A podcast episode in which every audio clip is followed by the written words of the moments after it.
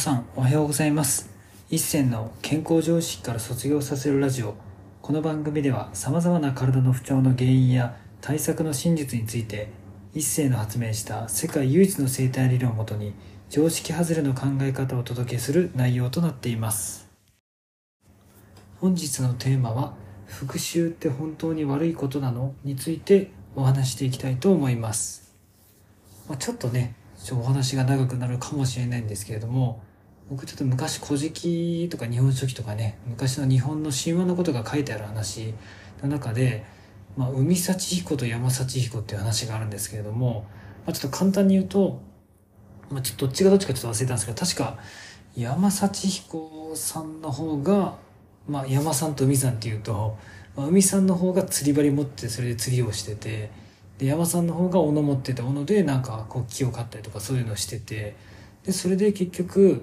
なんかある時一緒にお互いのね持ち物交換しようって言ってで山さんの方が確か釣り針をなくしちゃったんですよね。でそれで、まあ、めちゃくちゃ謝ったりとか自分の大切なものを削ってまで海さんに謝ったけど、まあ、全然許してもらえなくて。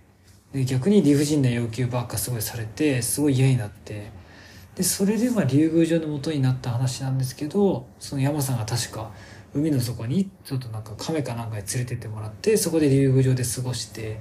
で兄がね許してくれないと海海さんである兄が許してくれないからって言った時に、まあ、その竜宮城のトップの人かなんかがまあその海のね潮の満ち引きとかをすることでまあ結局その海さんに対してねその仕返しができるよと。それでどうしても理不尽な要求とかしてくるんだったらそれでちゃんと懲らしめたらいいってことを聞いて、まあ、実際そのなんかパワーかなんかもらって、まあ、潮の満ち引きとかを使用して、まあ、自分のお兄ちゃんである海幸彦に対してそれをやり返してでそれで結局、まあ、その日本の神話の中で書かれてる内容が、まあ、ちょっとざっと言うと結局されたことをそのまま返すというか、まあ、結局復讐は全然悪いことじゃないってことを書いてるんですよね。でちょっとねそれ僕の解釈が、まあ、正しいかどうかわかんないんですけども基本的に僕の中の体のねこう整体しててやっぱ思うのが自分がされて嫌だったことはそっくりそのまま相手に返さないと基本的に体はね絶対許してくれないです。で許す許さないって話とかも結構あるとは思うんですけども本当に許してる人は許すも許さないも何も感じてないって感じです。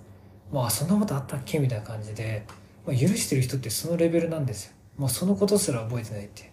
でこういうことがあったけど許しましたって人は絶対心の根本では許せてないです。やっぱり体とか心の中でどっかで怒りを感じてまたそれを言い方悪いけど、まあ、根に持ってるっていう方が正直言って多いです。でもだからこそ、まあ、僕もね自分の母親に対してされたこととかは全部、まあ、母に返したし、まあ、それで今お母さんに対しては何も思わないしまず姉に対しても全部僕の中ではもう返したので、まあ、姉に対しても何も思わない。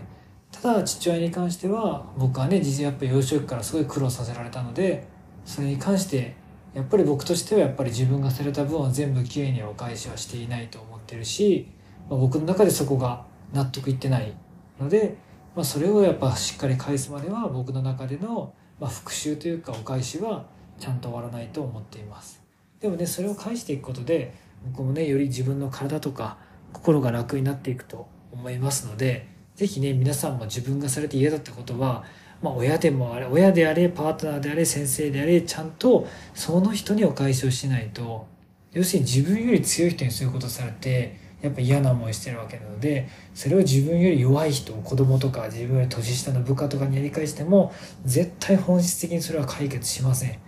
だからこそちゃんと自分より強い人に返していく自分がされた嫌だった人にちゃんと返していくってところが本当の意味で体が健康になるためには大切なことなんじゃないかなというふうに思います。